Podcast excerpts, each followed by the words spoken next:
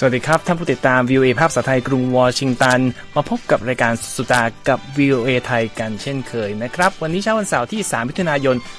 2566 ตามเวลาในประเทศไทย อยู่กับผมนพรัชชัยเฉลิมมงคล ร่วมด้วยคุณรัตพลอ่อนสนิทนำเสนอข่าวสารมากมาย รวมทั้งสาระน่ารู้จากทั่วโลกครับ โดยจะไปดูที่สถานการณ์ล่าสุดที่อินเดียที่มีเหตุสลดรถไฟ ประสานงาชนตกรางจนมีผู้เสียชีวิตกว่า 200 คน หรือจุดยืนของสหรัฐที่ไม่ต้องการให้มีการหยุดยิงในสงครามยูเครนหากรัสเซียไม่ถอนทัพ ส่วนจีนก็เรียกร้องให้มีการหยุดส่งอาวุธให้กับยูเครนที่กำลังรบกับรัสเซียมากว่าปีแล้ว และมาดูความสนใจของสื่อนอกเกี่ยวกับวิสัยทัศน์ของสิริกัญญาจากพรรคก้าวไกลในฐานะตัวเต็งรัฐมนตรีคลังของไทย ส่วนที่สหรัฐกลุ่ม LGBTQ ไม่สนใจแรงกดดันในรัฐฟลอริดา และเดินหน้าจัดงานเทศกาลเกย์เจสที่รัสเซียอเล็กเซย์นาวาลนีผู้นำฝ่ายต่อต้านรัฐบาลรัสเซีย ร้องขอจิงโจ้และอะไรมากมายเพื่อมาแก้เบื่อ และสุดท้ายวันนี้นะครับ มารู้จักแชมป์สะกดคำยากเวที Spelling Bee คนล่าสุด ทั้งหมดนี้และอีกหลายประเด็นติดตามได้ในสุดสัปดาห์กับเยไทยครับ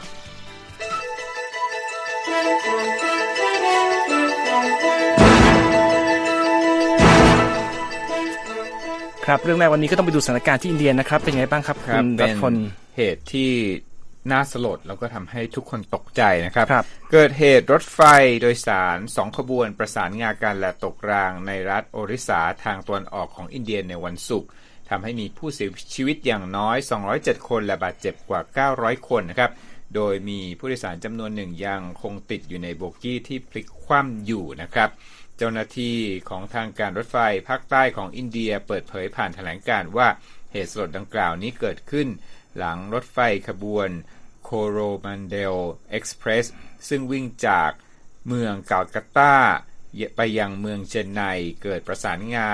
กับรถไฟขบวนที่ชื่อว่า Howrah Superfast Express ก่อนที่จะตกรางลงไปนะครับ ผู้บริหารของเขตบาลาเซอร์ของ รัฐโอริสาซึ่งเป็นพื้นที่เกิดเหตุเปิดเผยว่า น่าจะมีผู้เสียชีวิตไม่ต่ำกว่า 207 คน ขณะที่หัวหน้าเลขาธิการรัฐโอริสาระบุว่าเจ้าหน้าที่ตำรวจและเจ้าหน้าที่กู้ภัยหลายร้อยคนนะครับ พร้อมกับรถพยาบาลและรถโดยสารจำนวน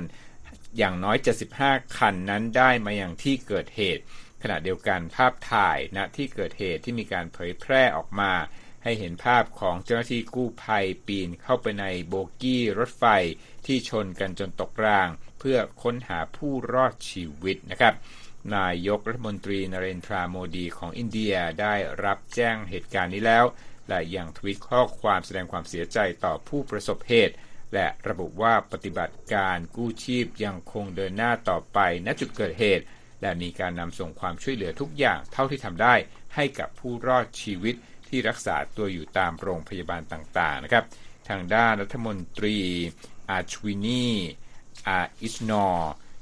ซึ่งรับผิดชอบเกี่ยวกับเรื่องระบบขนส่ง ระบบรางของรัฐบาลกลางนั้นทวิตข้อความด้วยว่านอกจากทีมกู้ชีพจากเขตใกล้เคียงในรัฐโอริสาแล้ว กองกำลังเคลื่อนที่เร็ว เพื่อรับมือภัยพิบัติแห่งชาติ รวมทั้งทีมงานของรัฐบาลกลาง และกองทัพอากาศ ได้ส่งคนเข้าไปยังบริเวณพื้นที่เกิดเหตุเพื่อให้ความช่วยเหลือ ในปฏิบัติการต่างๆแล้วนะครับ ครับ นั่นก็ยังเป็นสถานการณ์ที่ดำเนินอยู่นะครับ ถ้าเกิดมีความคืบหน้าอย่างไรเพิ่ม เราก็จะนำมาเสนอให้กับท่านผู้ติดตาม VOA ไทยนะครับ มาที่เอ่อเรื่องของสงครามยูเครนกับรัสเซียกันบ้างครับคุณรัตพลรัฐมนตรีว่าการกระทรวงการต่างประเทศสหรัฐยืนยันนะครับ ว่าจะไม่มีการหยุดยิงในสงครามยูเครน โดยบอกว่าท่านนั่นไม่ใช่ส่วนหนึ่งของเงื่อนไขข้อตกลงสันติภาพที่เขาบอกว่าเป็นธรรมและถาวร ซึ่ง ในกรณีนี้หมายถึงการถอนกำลังของรัสเซียออกจากอาณาเขตของยูเครนด้วย แอนโทนีบลิงเคนรัฐมนตรีต่างประเทศสหรัฐประกาศยืนยันจุดยืนดังกล่าวระหว่างเยือนฟินแลนด์ซึ่งเป็นสมาชิกใหม่ขององค์การนาโตนะครับ โดยมีการระบุด้วยว่าการหยุดยิงที่เพียงแค่คงไว้ ซึ่งเส้นแนวรบดังที่เป็นอยู่ และเปิดทางให้ประธานาธิบดีวลาดิเมียร์ปูติน เดินหน้ารวบรวมอาณาเขตที่กองทัพมอสโกยึดมา ไม่ใช่สันติภาพที่เป็นธรรมและถาวร ทั้งยังเป็นการส่งสารผิดๆไปยังมอสโก และผู้ที่อาจทำการลุกรานผู้อื่นทั่วโลกด้วยบลิงเคนกล่าวด้วยนะครับว่าสหรัฐจะช่วยส่งเสริมความพยายามสร้างสันติของประเทศอื่น ๆ ตราบที่ประเทศเหล่านั้นสนับสนุนและเคารพกฎบัตรขององค์การสหประชาชาติ และธิปไตยบุรณภาพแห่งดินแดน และอิสรภาพของยูเครน ในส่วนของสถานการณ์การสู้รบนะครับ ทางองค์ทัพอากาศยูเครน เพิ่งเปิดเผย ผ่านแถลงการในวันศุกร์ครับว่า ระบบป้องกันทางอากาศยานของตนได้ยิงขีปนาวุธ 15 ลูก และโดรน 21 ลำที่รัสเซียส่งมาโจมตีกรุงเคียบตกไปได้หมด แต่ว่าก็มีเหตุที่ผู้ที่อยู่ในกรุงเคียบได้รับบาดเจ็บจากเศษซากของขีปนาวุธ และโดรนที่ถูกยิงตกอย่างน้อย 2 คนนะครับขณะเดียวกันนะครับกระทรวงกลาโหมอังกฤษระบุในรายงานข่าวกรองที่ออกมาในวันศุกร์ว่า รัสเซียน่าจะกำลังเผชิญกับภาวะยากลำบาก เฉียบพลันนะครับที่ต้องตัดสินใจว่า ควรจะเสริมกำลังป้องกันพรมแดนของตน หรือส่งกำลังไปเสริมทัพในพื้นที่ของยูเครนที่ตนควบคุมอยู่ดี อันนี้ก็เป็นสถานการณ์ล่าสุดของยูเครนนะครับครับอีกเรื่องหนึ่งคุณอภัสครับ เราเห็นบทบาทของจีนในช่วงที่ผ่านมาเกี่ยวกับสถานการณ์ยูเครนนะครับครับและจีนก็พยายามรักษา ความเป็นกลางอืมล่าสุดเนี่ยมีเจ้าหน้าที่พิเศษด้านยูเครนโดยเฉพาะของจีนนะครับครับชื่อหลี่ฮุย เขาได้เรียกร้องให้ประเทศต่างๆ เนี่ยหยุดส่งอาวุธเข้าไปในพื้นที่สมรภูมิ แล้วก็เรียกร้องให้มีการเจรจาสันติภาพครับ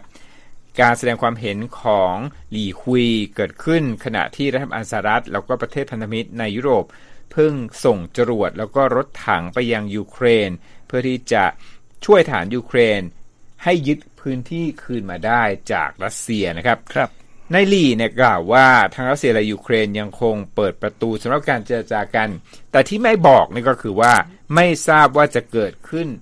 เร็วหรือช้าจากนี้หรือไม่อย่างไรนะครับครับทางนี้รัฐบาลของประธานาธิบดีสีจิ้นผิงของจีน นั้นกล่าวว่านโยบายของรัฐบาลปักกิ่งคือการรักษาความเป็นกลางคุณนพรัตน์และต้องการเป็นผู้ประสานการเจรจา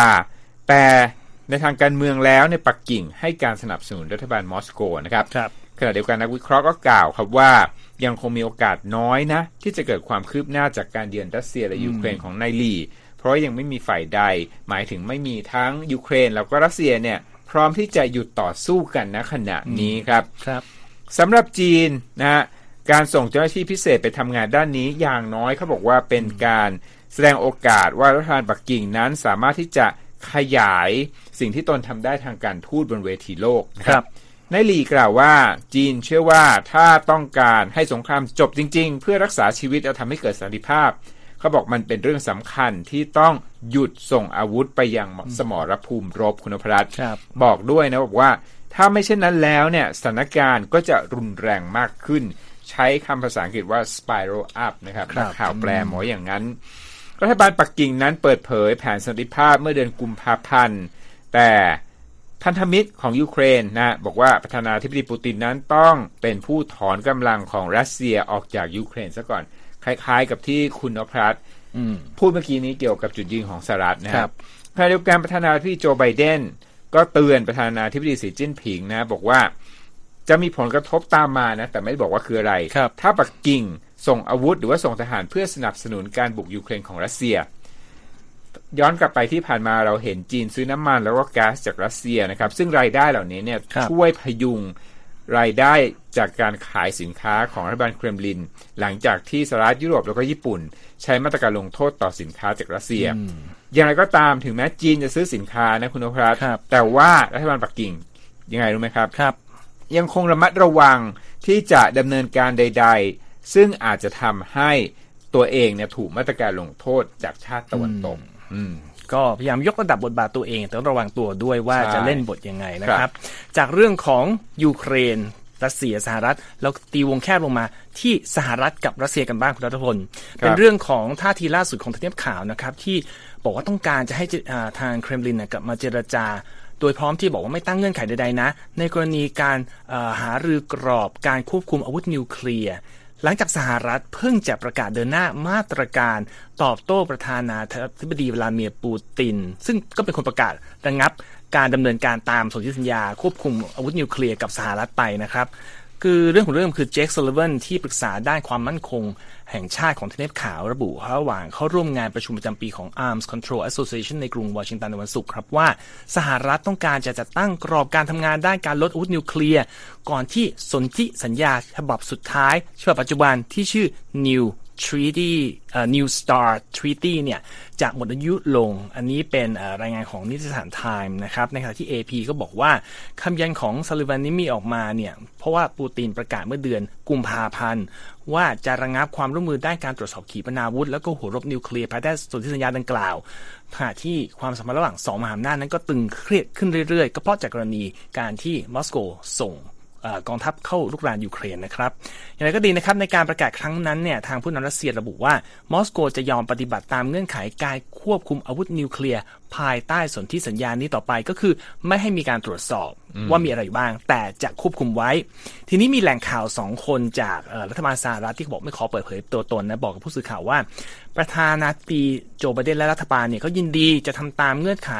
การจำกัดหัวรบนิวเคลียร์ แต่จนกระทั่งวันสิ้นสุดของสนธิสัญญานี้ ซึ่งจะหมดลงในวันเดือนกุมภาพันธ์ปี 2026 นะครับ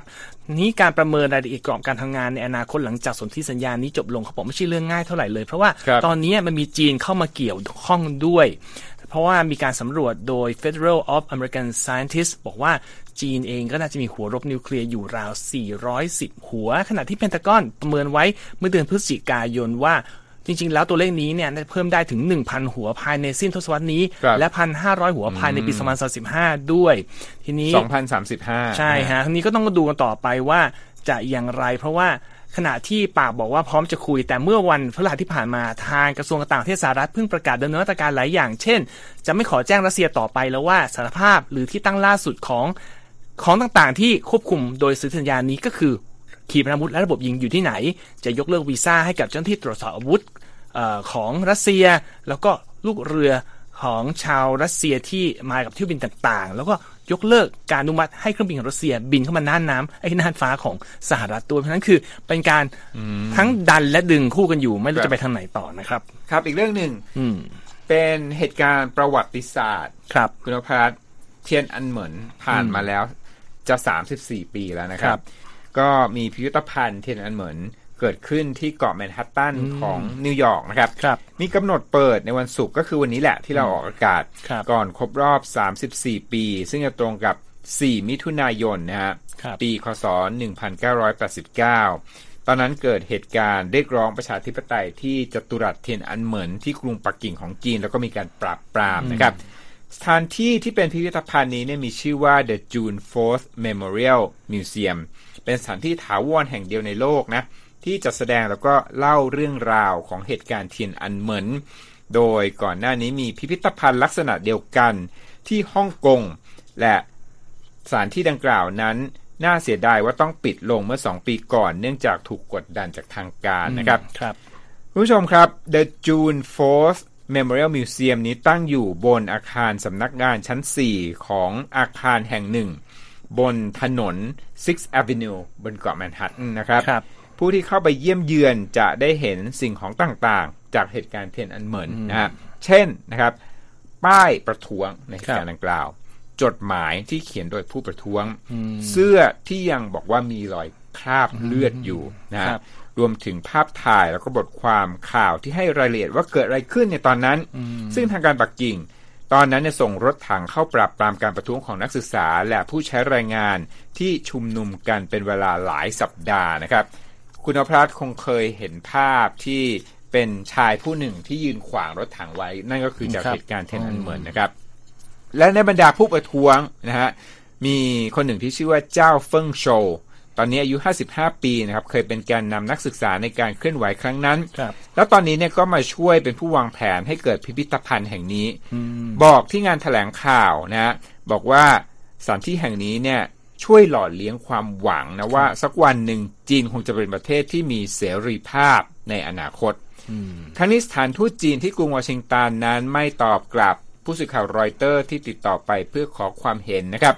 ทางการจีนก็ยังไม่เคยเปิดเผยตัวเลขผู้เสียชีวิตจากเหตุการณ์เทนอันเหมินแต่ว่ากลุ่มสิทธิมนุษยชนแล้วก็ผู้สังเกตการเชื่อว่าอาจจะมีหลากหลายพันคนครับรบในประเทศจีนการแสดงการรำลึกถึงเหตุการณ์นี้ถือเป็นเรื่องต้องห้าม และรัฐบาลปักกิ่งก็เพิ่มการควบคุมการเผยแพร่เนื้อหา และความเห็นเกี่ยวกับเทียนอันเหมือนในช่วงหลายปีที่ผ่านมานะครับรบตัวอย่างหนึ่งก็คือฮ่องกงครับ ซึ่งเดิมทีเนี่ย เขาจัดงานดำลึกเทียนอันเหมือนมา แต่ว่าพอปี 2020เนี่ยถูกห้าม ทางตำรวจบอกว่าต้องทำตามกฎเกี่ยวกับโควิด -19 นะครับสำหรับในปีนี้ตอนนี้ก็ต้องดูนะครับว่าจะยังไงเพราะไม่เป็นที่แน่ชัดว่าการจัดงานดำลึกที่ฮ่องกง ถึงเหตุการณ์เทียนอันเหมือนนั้นจะกลับมาใหม่อีกครั้งหรือไม่ครับคุณผู้ฟังจะมาดูติดตามกันไปนะครับ แล้วถ้าเกิดมีใครมีโอกาสไปที่นครนิวยอร์กก็ลองไปเยี่ยมชมอนุสรณ์สถานแห่งนี้ได้นะครับ ทุกท่านสามารถกลับไปอ่านข่าวที่เรานำเสนอไปได้นะครับ ทางเว็บไซต์ v i a t h a i c o m และรอติดตามทาง Facebook Instagram Twitter และ YouTube รวมทั้งกลับไปฟังย้อนหลังได้ที่ Spotify นะครับใครทุกท่านอยู่กับทีมงาน v i a ไทยนะครับในคุยข่าวสุดสดากับ VOA ครับ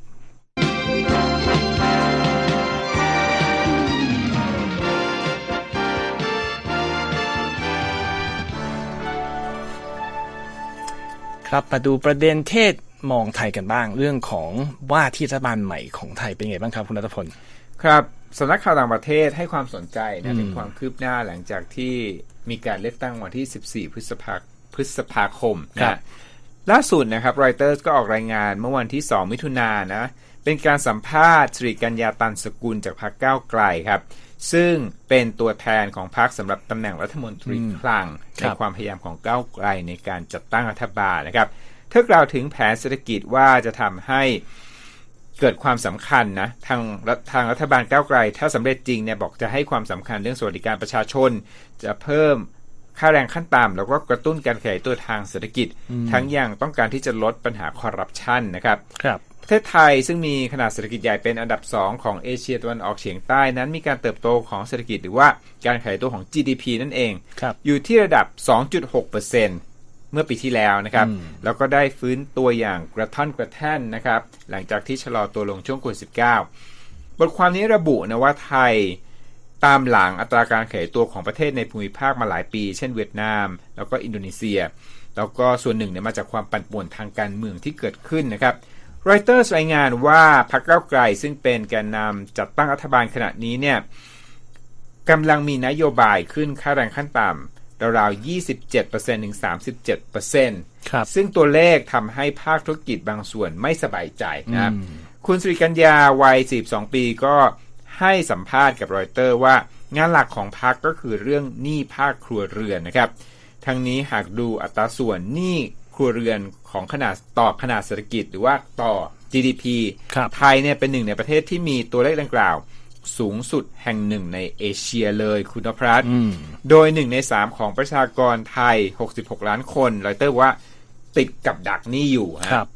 คุณศิรัญญาบอกในสัมภาษณ์นี้นะฮะบอกว่าหากก้าวไกลได้บริหารประเทศจะมีนโยบายช่วยภาคครัวเรือน ด้านค่าไฟ แล้วก็ให้แรงจูงใจต่อธุรกิจขนาดเล็กนะครับ เธอระบุว่ารายได้ภาคครัวเรือนนั้นควรจะเติบโต 5%ต่อปี แล้วก็หวังนะ ว่าถ้าเศรษฐกิจรากหญ้าโตเนี่ยเศรษฐกิจโดยรวมก็จะโตเช่นกันนะครับสิกัญญาซึ่งเคยเป็นนักวิจัยด้านนโยบายสาธารณะกล่าวว่า แผนขึ้นค่าแรงขั้นต่ำของพรรคก้าวไกลนั้นจะพิจารณาถึงความกังวลของภาคเอกชนด้วย และหวังที่จะทำงานเพื่อให้เกิดการสนับสนุนจากกลุ่มเอกชน และเพื่อเป็นการขยายรายได้สำหรับโครงการสวัสดิการประชาชน พรรคก้าวไกลมองหาวิธีลดความซับซ้อนในการเก็บภาษี การออกมาตรการภาษีใหม่ๆ และการลดปัญหาคอร์รัปชันนั่นเป็นถ้อยคำของศิริกัญญาที่กล่าวกับรอยเตอร์ครับ บอกทิ้งท้ายด้วยนะครับกับรอยเตอร์ว่าพรรคของเธอนั้นสนับสนุนกลไกตลาด ตัวอย่างเช่น การลดการผูกขาดเพื่อให้เกิดความเป็นธรรมและประสิทธิภาพมากขึ้นในเศรษฐกิจไทยครับ ครับ นั่นก็เป็นมุมมองของ ผู้ที่อาจจะขึ้นมาเป็นรัฐมนตรีคลังคนใหม่ของไทยนะครับต้องรอการจัดตั้งรัฐบาลชัดเจนต่อไปแค่ไหนอย่างไร มาที่สหรัฐกันบ้างครับ มาดูการซื้อขายหลักทรัพย์ที่ตลาดหลักทรัพย์ของสหรัฐวันนี้เขียวยกแผงส่งท้ายสัปดาห์ครับ ดาวโจนส์พุ่ง 700 จุดหรือ 2%ก่อนจะปิดที่ 33,762 จุด S&P บวก 61 จุดหรือ 1.5%ที่ 4,282 จุด NASDAQ เพิ่ม 1%ที่ 13,240 จุด แต่ว่าราคาทองคำในวันนี้ซื้อขายลดลง 1.5%ที่ 1,964 ดอลลาร์ 30 เซนต์ต่อออนซ์นะครับ ขยับมาเรื่องประเด็นสังคมในสหรัฐกันบ้างคุณรัตพล เดือนนี้เดือนมิถุนายนเป็นเดือนที่รู้จักว่า Pride Month หรือว่าเดือนแห่งความผู้มีความหลากหลายทางเพศนะครับ ซึ่งเหตุการณ์หนึ่งที่เกิดขึ้นในสัปดาห์นี้ก็คือกลุ่มคนผู้มีความหลากหลายทางเพศหรือ LGBTQ+ นับหมื่นถึงครึ่งแสนนะฮะ จะเดินทางไปที่รัฐฟลอริดา ไปร่วมกิจกรรมฉลอง Gay Days ครับผมบอกเป็นเทศกาลที่มีสีสันมากสุดเทศกาลหนึ่งในรัฐ จะติดต่อกันมาเป็นทศวรรษแล้ว แม้ว่าจะมีกระแสต่อต้านกลุ่มดังกล่าวจากรัฐบาลท้องถิ่นที่นำโดยผู้ว่าการรัฐรอนเดอซันติสก็ตามนะครับ โดยแม้ว่าทางจะมีกลุ่มสิทธิมนุษยชนไม่ว่าจะเป็นที่สนับสนุน LGBTQ หรือกลุ่มองค์กรสิทธิพลเรือนอื่นๆ จะออกคำเตือน ให้ผู้ที่อยู่ในข่ายนี้อย่าเดินทางมารัฐนี้เขาบอกว่าอาจจะไม่ปลอดภัยเหมือนก่อนนะคุณรัตพล แต่ว่าผู้จัดงานบอกว่าจะตัดสินใจต่อไป และจะขอเชิญชวนผู้สนใจจากทั่วโลกมาร่วมด้วย เพราะถือเป็นงานที่มีผู้มีความหลากหลายทางเพศมาร่วมงานมากใหญ่อันดับต้นของรัฐเลย แล้วก็บอกว่าจะเป็นการส่งสารไปด้วยว่า ทุกคนจะไม่แคร์ จะเดินทางมาแล้วนี้ต่อไป ก็หวังว่างานนี้จะดึงดูดคนได้ถึงแสนห้าหมื่นคนเลยนะครับคุณรัตพล แล้วก็ผู้ที่มางานนี้เนี่ยปกติเขาบอกว่ากิจกรรมมีมากมายเลย ไปเดินเล่นตามสวนต่างๆของเมืองออร์แลนโดในรัฐฟลอริดาหรือไปเดินเล่นกับคนที่แต่งตัวคอสตูมสีสันสดใสต่างๆตามจุดต่างๆของเมือง หรือไปเต้นรำตามคลับตลอดคืน หรือไม่ก็บอกว่าจัดปาร์ตี้ริมสระน้ำตามโรงแรมก็ได้เขาบอกว่าก็เริ่มแต่ตั้งแต่สุดสัปดาห์นี้ไปจนถึงกลางสัปดาห์หน้า แต่ไฮไลท์เนี่ยจะอยู่ที่วันเสาร์เนี่ยฮะเพราะว่าจะเป็นการรวมตัวของผู้มาร่วมงานที่ Magic Kingdom ในสวนสนุก Walt Disney นะฮะเขาบอกว่าตรงนั้นได้เป็นจุดที่จัดงานนี้ครั้งแรกเมื่อปี 1991 โดยเมื่อก่อนเนี่ยจัดแค่วันเดียวนี้จัดเป็นเกือบเกือบสัปดาห์เขาบอกผู้ที่มางานนี้เนี่ยเพื่อจะรู้ว่าใครมางานนี้ให้สวมเสื้อแดงไปร่วมเดินพาเหรดที่หน้าปราสาทซินเดอเรลล่าสิ่งเดียวที่เขาติงคือบรรยากาศการจัดงานปีนี้อาจจะไม่เหมือนกันก่อนเพราะอย่างที่เรารายงานไปก่อนว่าดิสนีย์กับมี ปัญหาเรื่องข้อพิพาททางกฎหมายกับรอนเดอร์ซานติสอยู่จากการออกมาต่อต้านหรือคัดค้านกฎหมายว่าด้วยความหลายทางเพศ การศึกษาเรื่องเพศสภาพชื่อ Don't Say Gay เนี่ยนะครับ ก็ต้องดูกันต่อไปว่าจะจัดงานได้ราบรื่นแค่ไหนอย่างไร แต่ว่าที่แน่เขาบอกมีหลายเมืองในรัฐฟลอริดาเนี่ยเห็นแรงกดดันทางการเมืองและสังคมแล้วตัดสินใจยกเลิกงานพรายหรือว่าการฉลองความหลายทางเพศไปเรียบร้อยแล้วครับ ครับ คุณนภัสมีอีกเรื่องนึงหรือเปล่าที่รัสเซียเนาะพูดจากจริงปุ๊บเรื่องของการสนุกมันเรื่องสนุกของคนที่อาจจะไม่สนุกอเล็กเซ่นาวานี่คือเป็นผู้นำฝ่ายค้านผู้นำฝ่ายต่อต้านรัฐบาลสหรัฐที่ถูกจำคุกไปตั้งแต่ปี 2021 ต่อต้านรัฐบาลรัสเซียเออรัสเซีย คือเรื่องที่มันตลกสำหรับเขาคือเราไม่คิดเขาจะมีอารมณ์ขันขนาดนี้เขาบอกว่าแต่เขาถูกจับกลุ่มตัวมาเนี่ยเขารู้สึกเบื่อเพราะว่าอยู่ในเรือนจำมันก็ไม่มีทำไม่มีเขาบอกว่าไม่มีเรื่องสงสารเขาใช้วิธีเขียนจดหมายไปหา เจ้าที่เรือนจำที่ดูแลจัดเรือนจำเพื่อขอของต่างๆ มากมายนะฮะ ซึ่งเขาจดหมายเนี่ยมาเผยแพร่ทางอินเทอร์เน็ตก็คือคงโพสต์ตามโซเชียลมีเดียต่างๆ ก็พบว่าแปลกมากเขาบอกมีขอ เช่น ยาเส้นราคาถูกๆสองห่ออันนี้เท่าไหร่ ขอชุดกิโมโน ขอกีตาร์กีตาร์บาลาไลคาเขาบอกเป็นเครื่องดนตรีพื้นบ้านรัสเซียหน้าตาเหมือนกีตาร์ ขอแมลงด้วงมาเลี้ยง ขอสุราชื่อมูนชาย ก็เป็นแบบวิสกี้แบบหนึ่งนะฮะแรงเออ ผมก็ไม่เคยดื่มเนาะเขาบอกว่ามาดื่ม ขอไม่เท้าก็ขอที่ดูโดดเด่นสุดขอจิงโจ้มาเลี้ยง คำพูดของนาวานี่เขียนในโพสต์บอกว่า เมื่อคุณต้องอยู่ในห้องขังไม่มีประวัติบันเทิงอะไรมากมาย คุณสามารถสร้างโรงขังให้ตัวเองได้ด้วยการเขียนจดหมายโต้ตอบกับฝ่ายบริหารเดินจำก็ได้ นอกจากขอของตัวเองแล้วเขาบอกว่าเคยขอโทรโขงบอกจะให้เพื่อนห้องขังที่อยู่ตรงข้ามที่มีอาการป่วยทางจิต ด้วยพูดเหตุผลว่าเขาได้ตะโกนแบบปลดปล่อยเสียงดังกว่าเดิม แล้วก็บอกว่า ขอให้ผู้ดูแลเรือนจำมอบรางวัลคาราเต้ดั้งสิบคือสายดำให้กับนักโทษรายหนึ่งที่มีความผิดในการข้อหาฆาตกรรมคนด้วยมือเปล่าเป็นต้น แน่นอนครับทุกอย่างถูกปฏิเสธหมดเลย แต่ที่อาจจะฟังแล้วแปลกคือเขาบอกว่าคำตอบของทางเรือนจำเนี่ยมาเต็มรูปแบบเหมือนกันขอเต็มทุกอย่างเลย มีการใช้มีการเลขหนังสือ มีชื่อย่อของหน่วยงาน มีอ้างกฎหมายอ้างกฎทุกอย่าง แล้วก็ตอบมาอย่างทางการยกตัวอย่างเช่น เรื่องของคาราเต้ดั้งสิบตอบวันที่28เมษายนมีเนื้อหาว่า ประเด็นการมอบรางวัลรับรองระดับความสามารถศิลปะป้องกันตัวแบบตอนออกนั้น ไม่ได้เป็นหน้าที่ของเราประมาณนั้น ส่วนขอเรื่องจิงโจ้พนักงานตามตอบมาว่า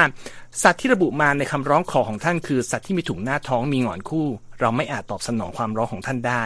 หรือการขอมแมลงด้วงมาเลี้ยงก็บอกว่ามาแมลงที่ท่านระบุมานั้น เป็นเรื่องของอาณาจักรสัตว์เป็นต้นนะฮะเหมือนกับตอบโต้กับ AI เลยนะก็ประมาณนั้นเขาบอกรอยเตอร์ติดต่อไปยังเรือนจำของนาวานี่แต่ก็ไม่รับการ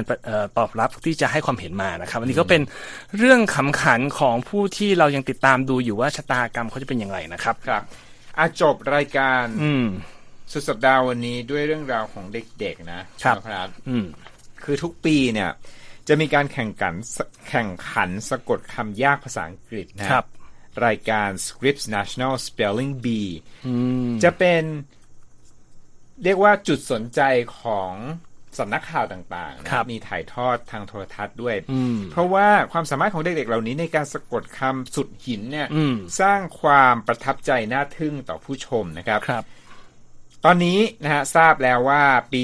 2023 ผู้ชนะคือใครคุณนพรัตน์ใช่ครับ เด็กชายเดฟชานะครับวัย 14 ปีจากเมืองลาโกรัฐฟลอริดา ชนะโดยคว้าแชมป์หลังจากประชันความสามารถสะกดคำถึง 15 ด่านในรอบสุดท้ายนะครับครับคำที่ทำให้เดฟชนะคือนี้ผมตั้งสติอ่านนิดนึงนะครับ p a s a m o p h i l นะฮะหรือ p a s a m o p h i l นี่ไม่แน่ใจว่าออกเสียงว่ายังไง แต่ว่าแปลว่าสิ่งมีชีวิตที่เติบโตในดินปนทรายนะฮะเป็น เป็นคำที่เดฟนี่ต้องสะกดให้ถูกเพื่อที่ชนะ แล้วเขาก็สะกดได้ครับแล้วก็เป็นคำที่เราทั้งสองคนก็ได้เห็นเป็นครั้งแรกนะครับอืมส่วนเด็กหญิงแชร์ลอตวอลช์นะครับ เป็นผู้ที่ชิงกับเดฟครับอายุ 14 ปีเท่ากันอืมมาจากเมืองอาร์ลิงตัน รัฐโอ้เวอร์จิเนีย เมืองเดียวกับคุณนพรัตน์ที่อยู่ใช่ตอนนี้นะครับครับ ชาร์ลอตพลาดในคำว่า daviely ในด่านที่ 14 นะครับคำนี้เนี่ยมีรากศัพท์เป็นภาษาสกอตอู้นะ แล้วก็เป็นคำคุณศัพท์ขยายกริยาแปลว่าอย่างเซื่องซึมคุณนพรัตน์ครับ ส่วนผู้ชนะเดฟก็คือได้เงินรางวัลไม่น้อยนะครับฮะ50,000 ดอลลาร์จากบริษัท EW Scripps Co และเงินรางวัลและค่าตอบแทนอื่น อีกเพิ่มเติมจากผู้ผลิตสารานุกรม Britannica และพจนานุกรม Merriam Webster นั่นเองนะครับครับเด็กชายเดฟผู้นี้นะมีกิจกรรมยามว่างคือชอบอ่านหนังสืออมชอบเล่นเชลโล เล่นเทนนิส แล้วก็ทำโจทย์เลขโอเคเป็นกิจกรรมยามว่างนะอืมเข้าร่วมแข่งขันปีนี้ร่วมกับเด็กทั้งหมด 200 กว่าคน น่าสนใจด้วยเรื่องว่าเด็กเหล่านี้เนี่ยอ่ามีรายละเอียดอย่างไร คือครับเขาบอก 94 คนเป็นเด็กหญิง 134 คนเป็นเด็กชาย เด็กสองคนระบุว่าเป็นเพศหลากหลายอืม non binary ครับและอีกหนึ่งคนไม่ระบุ เพศนะครับครับนั่นก็เป็นเรื่องราวที่เอามาฝากจากรายการ Spelling Bee นะครับ รายการยอดฮิตของคนชอบศัพท์ยากอืมรายงานทุกปีก็มีศัพท์ใหม่ทุกปี เราก็ไม่รู้จักๆศัพท์ใหม่สำหรับเราใช่ใช่ใช่แต่น้องๆเขารู้จักไง ก็ก็น้องเขาเป็นอัจฉริยะนะฮะ ตัวน้อยก็น่านับถือครับมากนะฮะ ก็ทุกปีก็เรานำเสนอนะครับ ได้เรียนรู้ศัพท์ใหม่ ๆ กันอย่างที่บอกไปนะครับ ทุกอย่างให้เราเล่าไปจริงเนื้อหายากกว่านี้ไปอ่านได้นะครับที่ เว็บไซต์ v a t h a i com นะครับวันนี้ก็ครบถ้วนทุกอย่างที่เรานำมาเสนอเตรียมมาเสนอในรายการแล้ว ก็ขอให้ทุกท่านพักผ่อนวันหยุดสบายๆแล้วกลับมาพบกันใหม่ในสัปดาห์หน้านะครับ วันนี้ผมนพราชชัยเฉลิมมงคลและคุณรัตพลอ่อนสนิทต้องลาไปก่อนนะครับ สวัสดีครับ สวัสดีครับ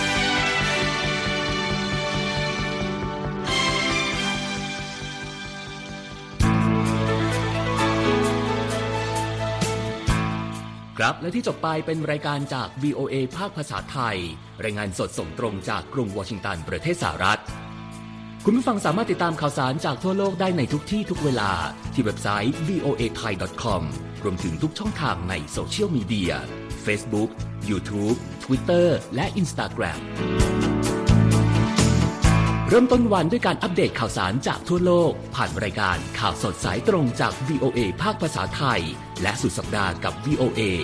ทั้งยังเรียนรู้เรื่องราวทางวัฒนธรรม และไลฟ์สไตล์ ผ่านรายการภาษาอังกฤษแบบอเมริกันของเรา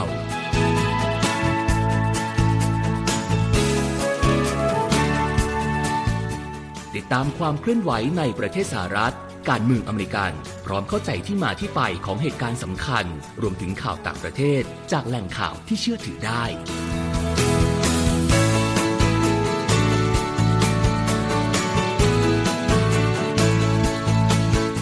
นอกจากนี้ VOA ยังมีบทสัมภาษณ์และคอนเทนต์แบบ Exclusive จากบุคคลที่น่าสนใจหลากหลายวงการ และยังมีเรื่องราวของคนไทยในประเทศสหรัฐอีกด้วย